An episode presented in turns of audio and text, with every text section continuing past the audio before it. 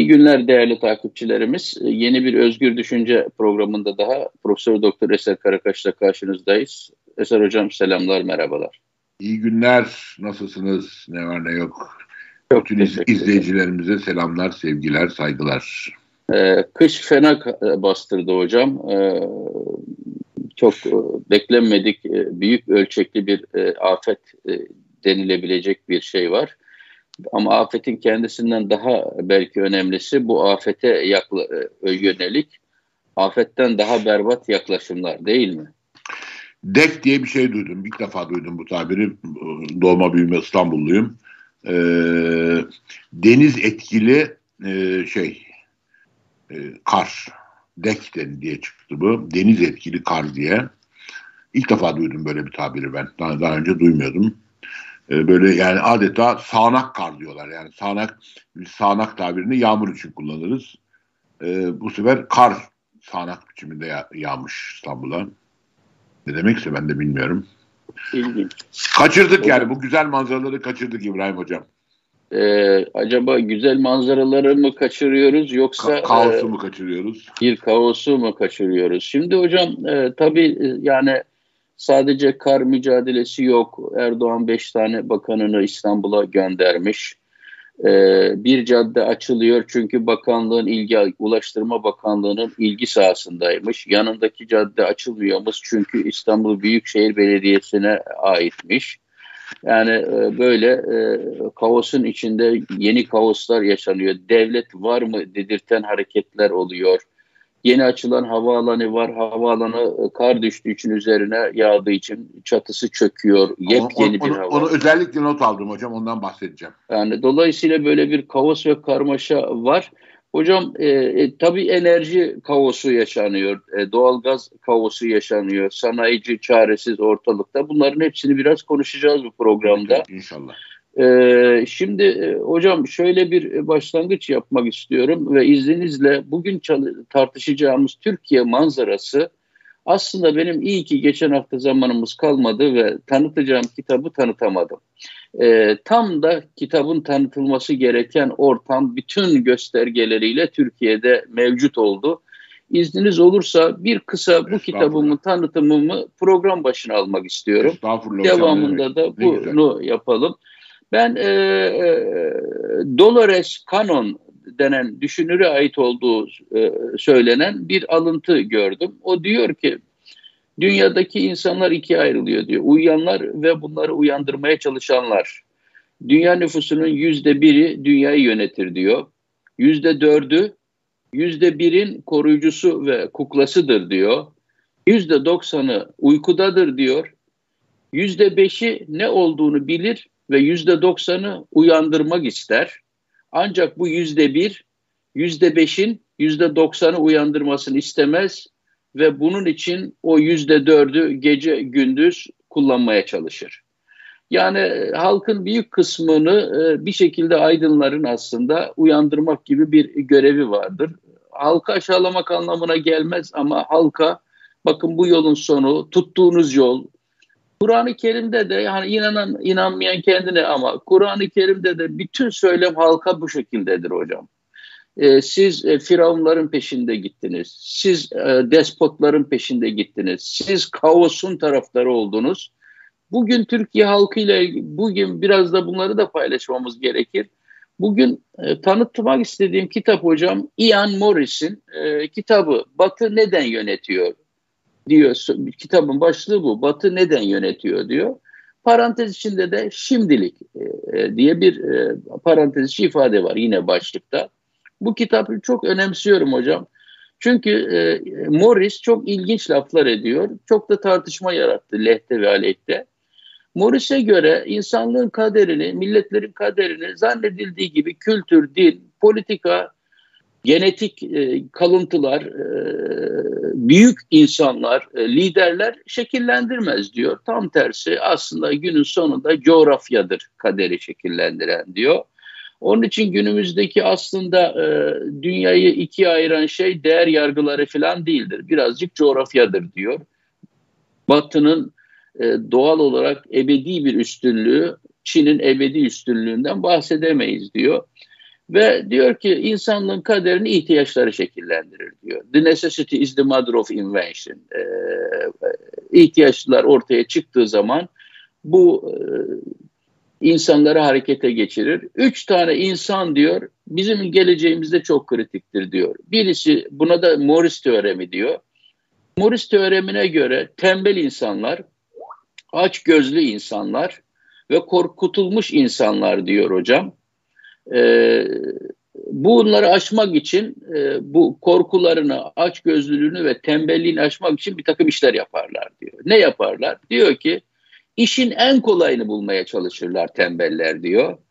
Aç gözlü insanlar daha çok, daha çok, daha çok kar elde etmek isterler diyor.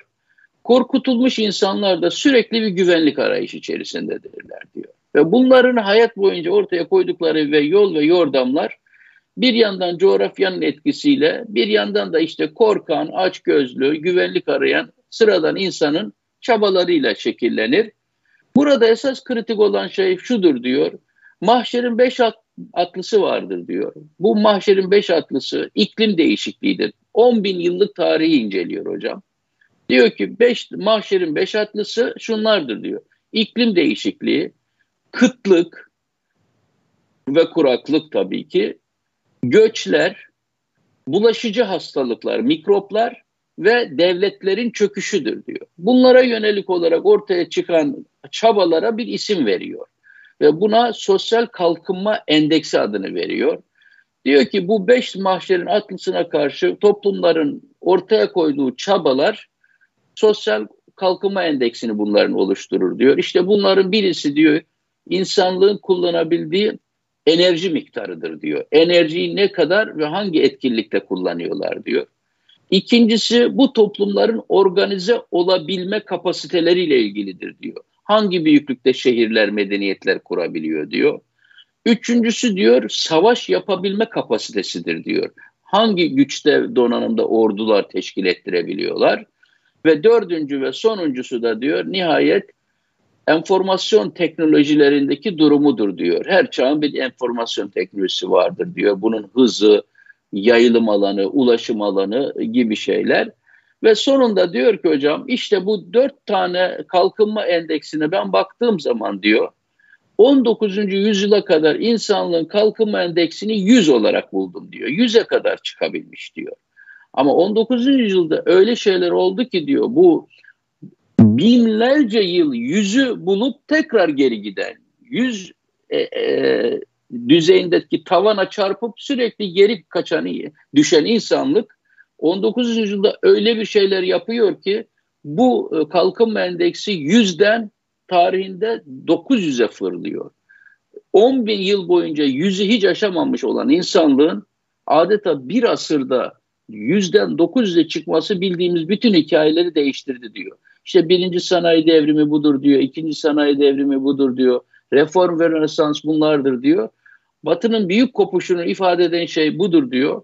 Ve benim öngörüm şudur diyor. Daha insanoğlunun önümüzdeki 200 sene zarfında diyor ben diyor 4000 puanı bulacağını düşünüyorum diyor. Benim kendi açıklamalarıma ve beklentilerime göre. Bu şu anlama gelir. O bugün gözümüzü kamaştıran Batı medeniyetinin 100 puandan 900 puana çıkmak suretiyle elde ettiği bu büyük sıçramanın kat, 4 katı 5 katı daha insanoğlu bilmediğimiz yerlere gidecek diyor ki bunun içerisinde neler var artık bunu sizin hayalinize bırakıyorum diyor ve şu sonuca varıyor. İşte diyor e, nasıl ki e, e, Roma İmparatorluğu çökerken yerini Çin Song hanedanlığı aldı 1800'lere kadar neredeyse 1200'lere kadar aldıysa Şimdi de Batı'nın sonraki son 200 yılda tekrar devreye nasıl girdiyse benim öngörüme göre önümüzdeki dönemde tekrar Batı devreden çıkıyor. Tekrar Doğu devreye giriyor. Asya devreye giriyor. Ama 4000 puanlık şey Batı'nın da önemini ortadan kaldırıyor. Doğu'nun da önemini ortadan kaldırıyor.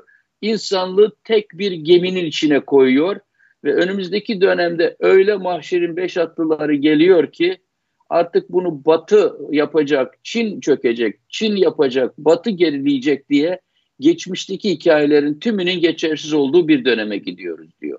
İnsanlık topluca bir entropiye veyahut da topluca bir entropiden çıkışa hazırlanmalıdır diyor. Doğu ve batının renklerin, desenlerin önemi kalmadığıdır diyor. Hocam ben bunu şunun için e, burada öne çekmiş oldum hocam. Bu mahşerin beş atlısının açısından baktığımızda göçler, iklim değişikliği, devletin çöküşü, kıtlık, gıda açığı, sosyal dokunun çöküşü bunların birçoğunu şu an ben Türkiye bakınca kendime göre görüyorum hocam. Adeta her kalktığımız gün Türkiye'de bir medeniyet fişinin çekildiğini, her çekilen fişten sonra biraz daha karanlığın bu vadiye çöktüğünü ben görüyorum. Adeta e, Ian Morris'in yok olacak medeniyetler listesine girmek üzere olan umut kıran bir Türkiye görüntüsüne kalkıyorum. Ne dersiniz? Da, teşekkür ediyorum. Yani, yani izleyiciler adına da teşekkür ediyorum. Bu kitabın bu kadar net ve böyle güzel köşeli bir tanıtımı için. E, Türkiye gerçekten böyle. Belki de e, yani bu çöküşün senin, senin söylediğin biçimde devletlerin çöküşü bu beşinci büyük şeydi galiba.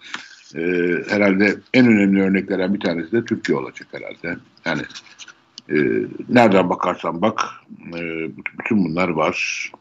Hocam İstanbul'da devlet görmüyoruz şu an. Mesela evet. E, belki e, diyelim ki şu cümle nereye oturur mesela? Sizden bunun açıklamasını istirham edeceğim ben. Türkiye'nin bir manifaturacı bir belediye e, Maliye Bakanı var. Manifaturacılık yapan gariban arka sokakta manifaturacı yapmaktan başka artı özelliği olmayan bir adamı müsiyetten almışlar. Türkiye'nin Maliye Bakanı yapmışlar. Ve bu Maliye Bakanı diyor ki aslında doğru şeyler diyor. Diyor ki çok e, e, biz diyor bugün itibariyle diyor e, Merkez Bankası'nı da Merkez Bankası'nın para politikasını da politika faizinin kendisini de tümüyle gereksiz devre dışı bırakmış bulunuyoruz. Aynı kişi ve aynı kişinin çalışma arkadaşları daha da vahimini diyorlar ve haklılar yine. Diyorlar ki biz anayasayı önemsiz hale düşürdük. Anayasanın bir değeri yok artık. Reis'e bakıyoruz. Reis ne diyor? Yardırın diyor, yardırıyoruz diyor. Şimdi bu bizim listemizde hukukun değersizleştiği anlamını kaybettiği, Merkez Bankası'nın değersizleştiği ve anlamını kaybettiği, tüyünün değersizleştiği anlamını kaybettiği. Bunları nereye oturtacağız hocam? İşte çok güzel, çok güzel özetliyorsun. Çok teşekkürler gerçekten İbrahim Hocam. Ya bu çöküş böyle bir şey yani. Ee, ama bütün bunların yanında bir de e, beşeri sermayenin erim, erimesi var.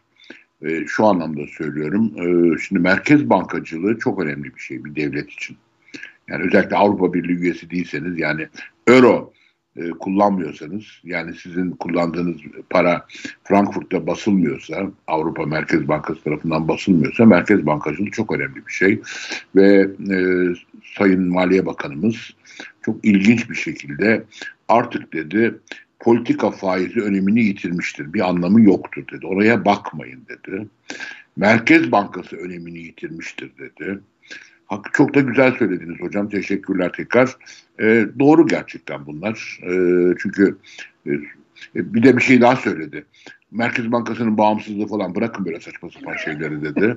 Fakat bu, burada tabii başka bir sıkıntı var. Çünkü o kanunda yazıyor. Bir Maliye Bakanı'nın ha şunu anlayabilirim mesela. Ben merkez bankalarının bağımsızlığından yanayım. Kişisel olarak söylüyorum bunu. Herkes de olmak zorunda değil. Yani evet. ondan sonra o yani yani Tokmak e, Merkez Bankası'nın elinde davul benim sırtımda falan gibi bir şey söyleyebilirler. O zaman işte çökmemiş bir devlet, çökmemiş bir devlet. En azından dürüst yöneticilerinin. O zaman çok basit bir şey. Bu bir kanun, anayasa maddesi de değil. Merkez Bankası bağımsızlığı anayasal bir hüküm değil Türkiye'de maalesef. E, giderler bir torba yasa çıkarırlar. O torba yasanın 126. maddesine de atıyorum yani. 146. maddesinde bir yere de Merkez Bankası kanunda bir değişiklik yaparlar. ilgili maddesinde değişir. Ama kanunda Merkez Bankası'nın bağımsızlığı açık açık yazarken Kanunda yazıyor bu.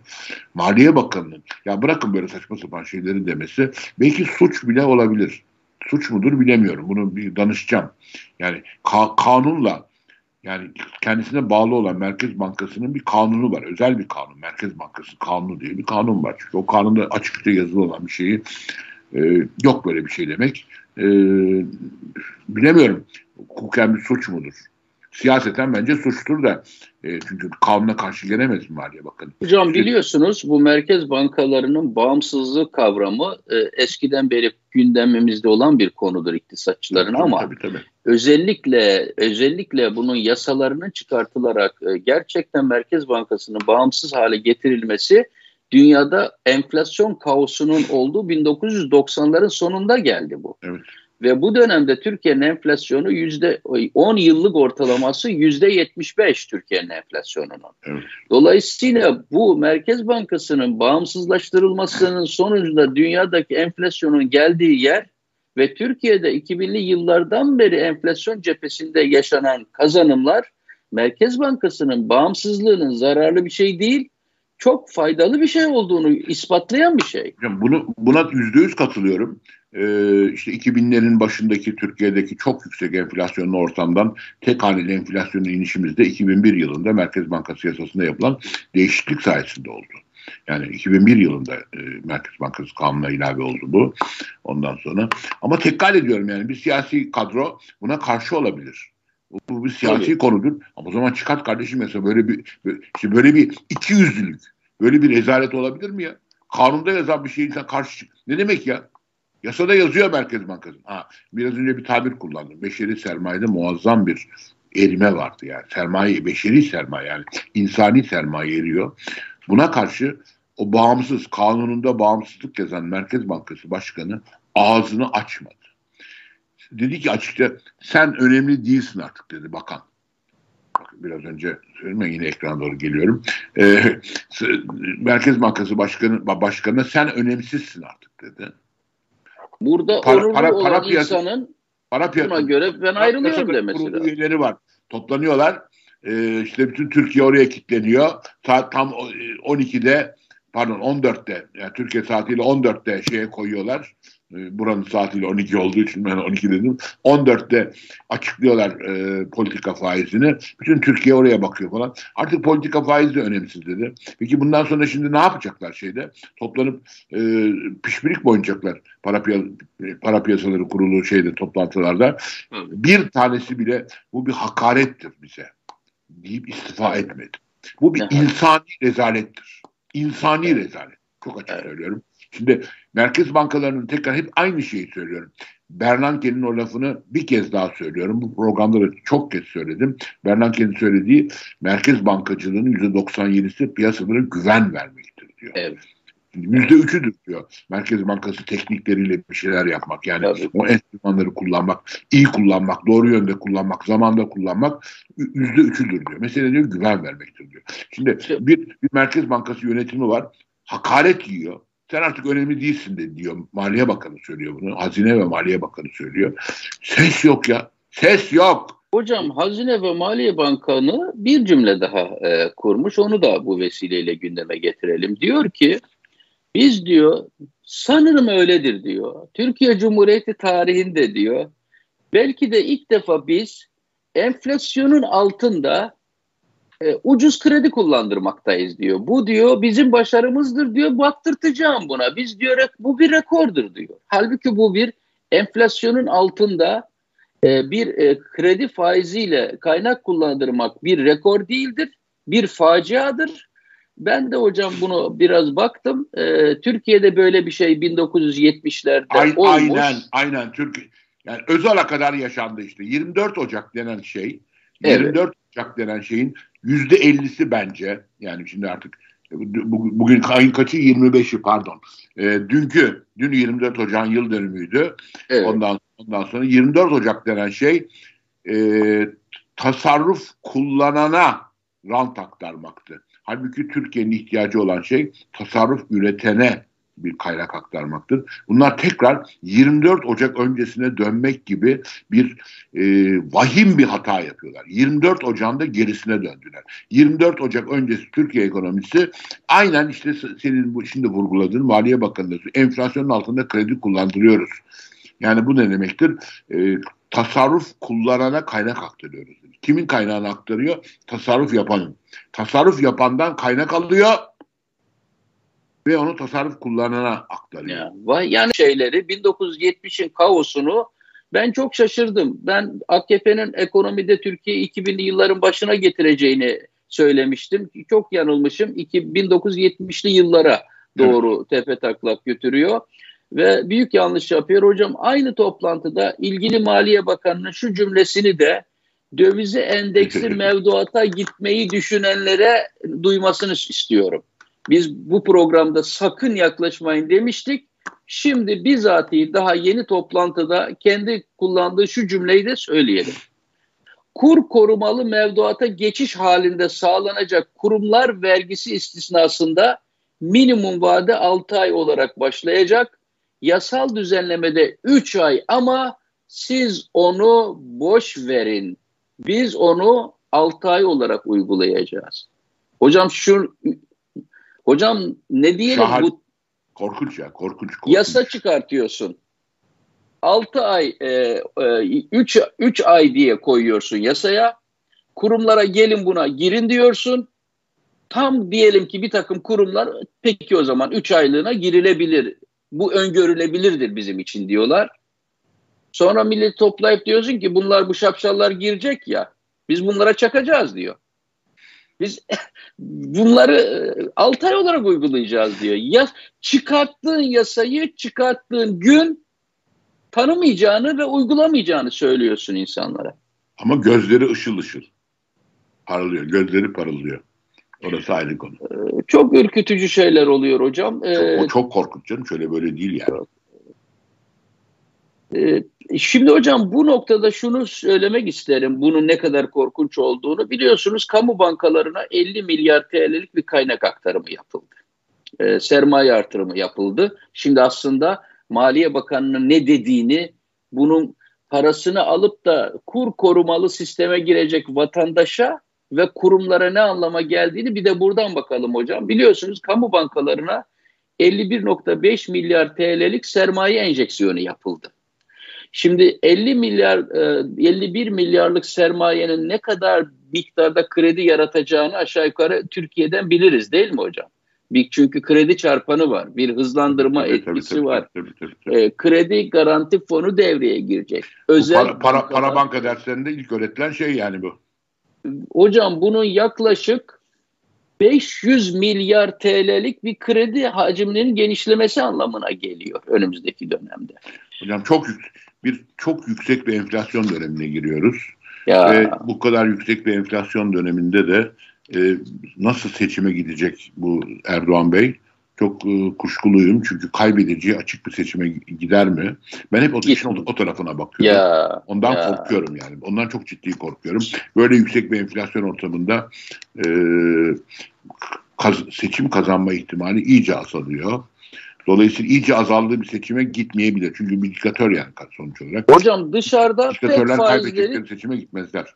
Dışarıda FED faizi geliyor turizm açısından bel bağladıkları bir şey Rusya-Ukrayna dünya geriliminde güme gidiyor. Enerji fiyatlarındaki kaos, rezalet e, zirve yapmış durumda. Yüksek enflasyon, para pompalama kredi mekanizmasıyla iyicene çıldırtılacağı anlaşılıyor.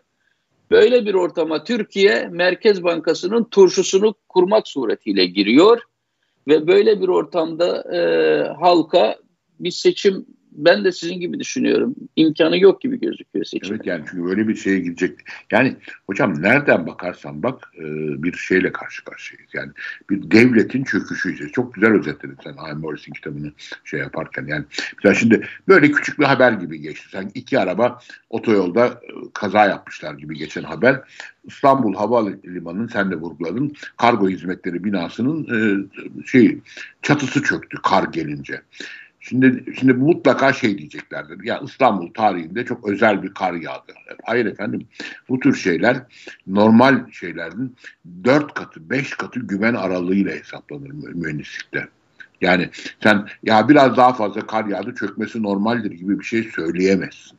Ya. Şimdi şimdi bunun maliyetini bu bunu yapan şeyler E, bakalım kim ödeyecek onları? Bunu kim yapacak? Yeniden ihale mi açacaklar yoksa e, tekrar birilerine kaynak mı aktaracaklar mesela o çöken şeyi yapmak için? Yoksa ya siz bunu yanlış yapmışsınız.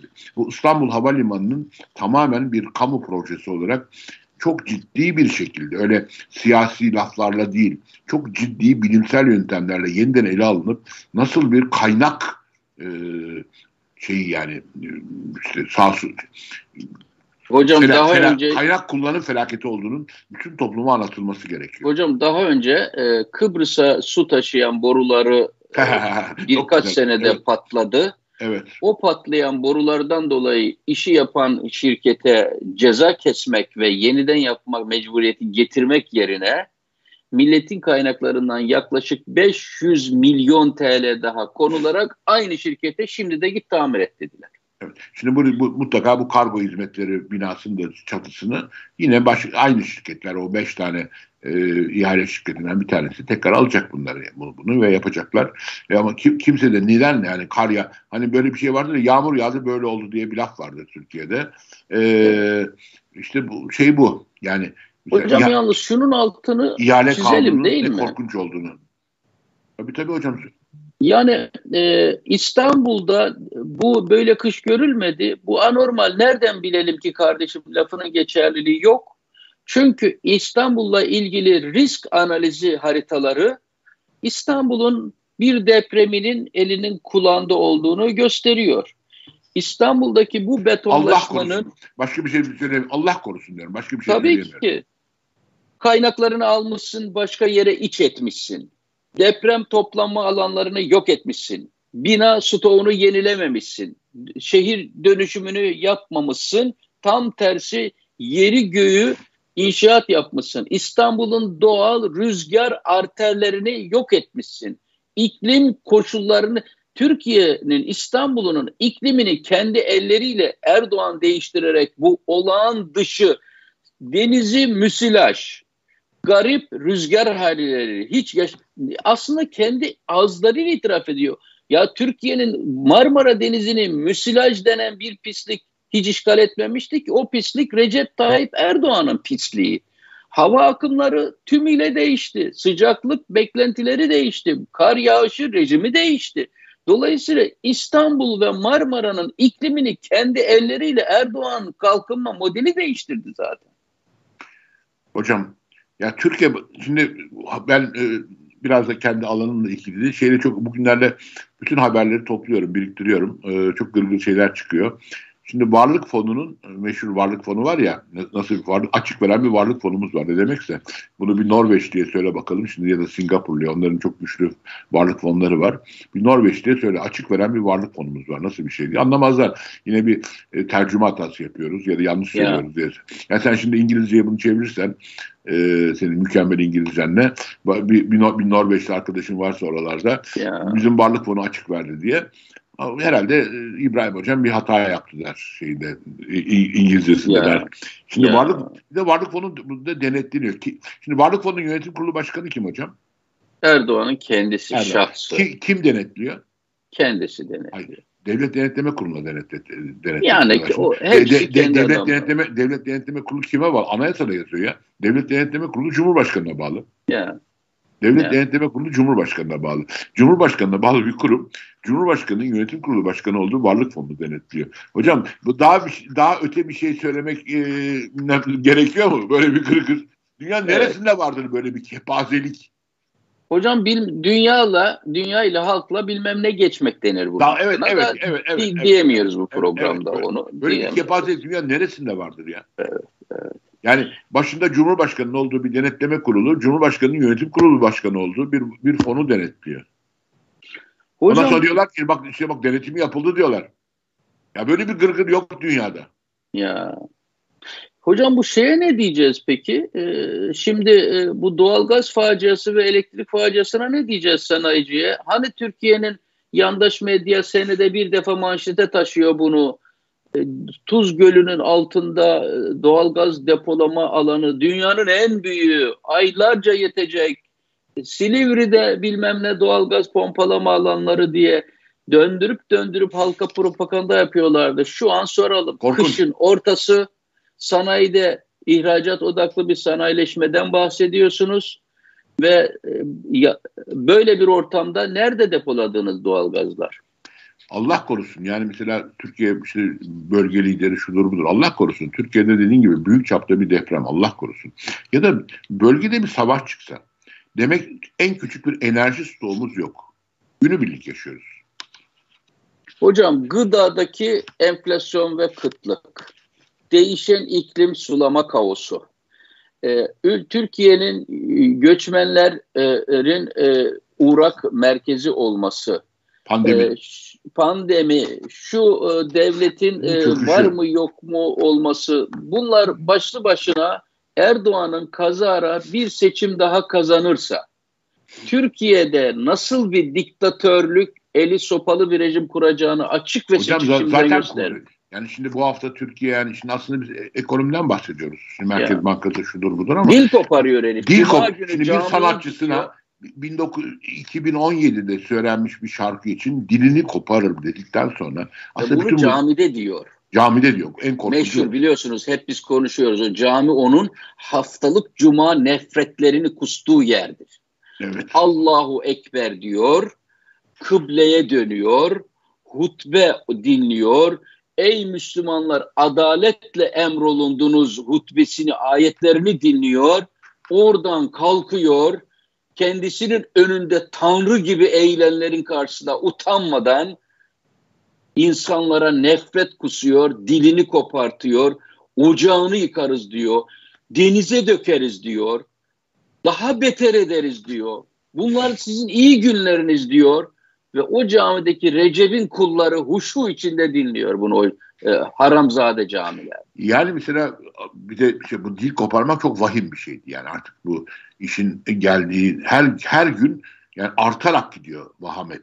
Yani vahamet artarak gidiyor. Ee, mesela AKP içinden ciddi şöyle ciddi alınabilecek bir ses de çıkmadı ya. Hocam mazlum, mazlum derden çıkıyor mu? Müsiyattan çıkıyor mu? Askon'dan. Ya bir ülkede şu Müslüman ahali ya bu Recep gittiğinde bir gün biz bu ülkede haktan, hukuktan, yasalardan, kurumlardan, merhametten, Allah'tan, peygamberden nasıl bahsedeceğiz diye düşünmezler mi hocam? Hocam Askon dediğin nedir? Nedir Askon? İş Adamı Derneği. İş Adamı Derneği. Şimdi iş, adam, iş adamları derneği değil mi? Bunu siyasetle birebir AK Parti'nin gençlik örgütü ya da iş adamları örgütü değil. ASKO'nun evet. Diyarbakır Şube Başkanı e, CHP'ye üye oldu. Anında görevden aldılar.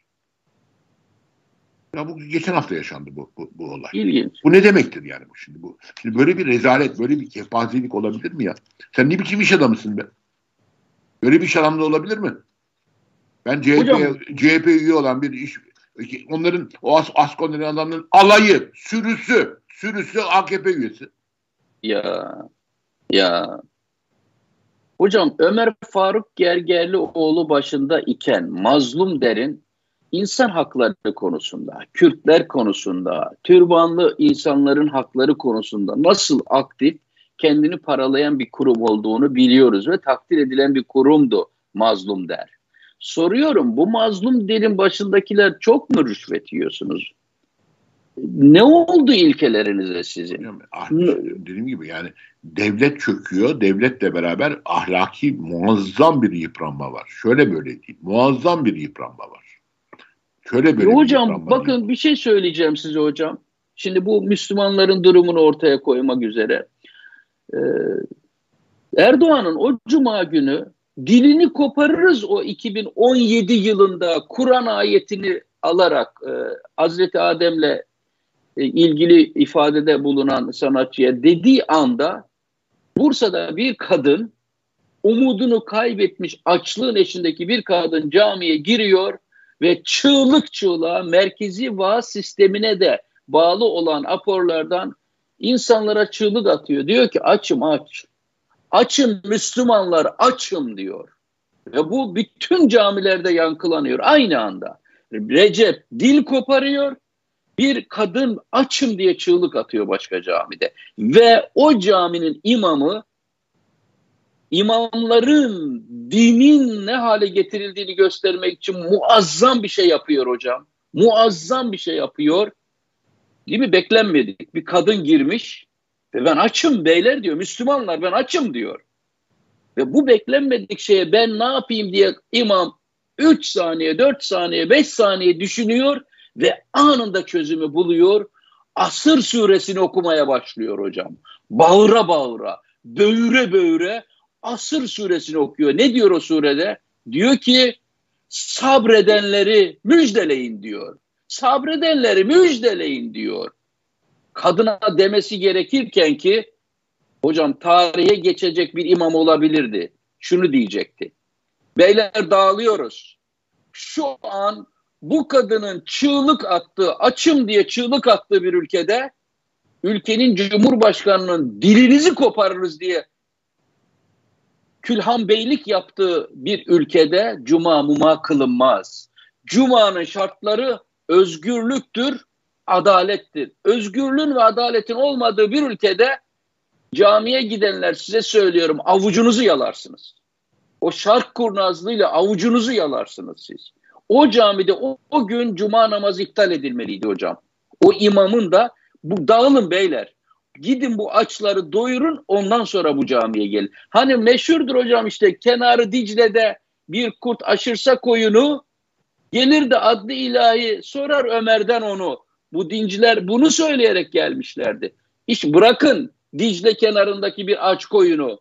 Halkınız ekmek kuyruklarında, ucuz gıda kuyruklarında artık camilere üşüştüler, açız, ölüyoruz demeye. Neredesiniz? Ay hocam yani ne desen e, şey ama hocam sınıf mu, muhalefet nerede? Muhalefet ne yapıyor bu arada? Şimdi bir, hocam bu teyzeye birisinin şunu anlatması lazım. Bu halka birisinin şunu anlatması lazım. Sınıf bilinci olmadan, örgütlü bir toplum olmadan Erdoğan da ayet okuyor diye senin kader ortağın olmaz. Meşhur biliyorsunuz dincilerin ve Kemalistlerin bir hayali vardı. Sınıfsız ayrı, ayrıcalıksız e, bir toplum hayali. Kaynaşmış bir toplum. Sınıf, kaynaşmış bir toplum meşhur. Kaynaşmış. Hepimiz aynı gemideyiz, aynı kaderi paylaşıyoruz.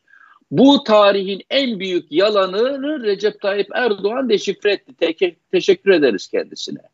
Müslümanlara ayet okuyor, dışarıya çıkıp milletin kaynaklarını her türlü mecrayı kullanarak kendisine, ailesine akrabalarına ve çetelerine kullandırıyor.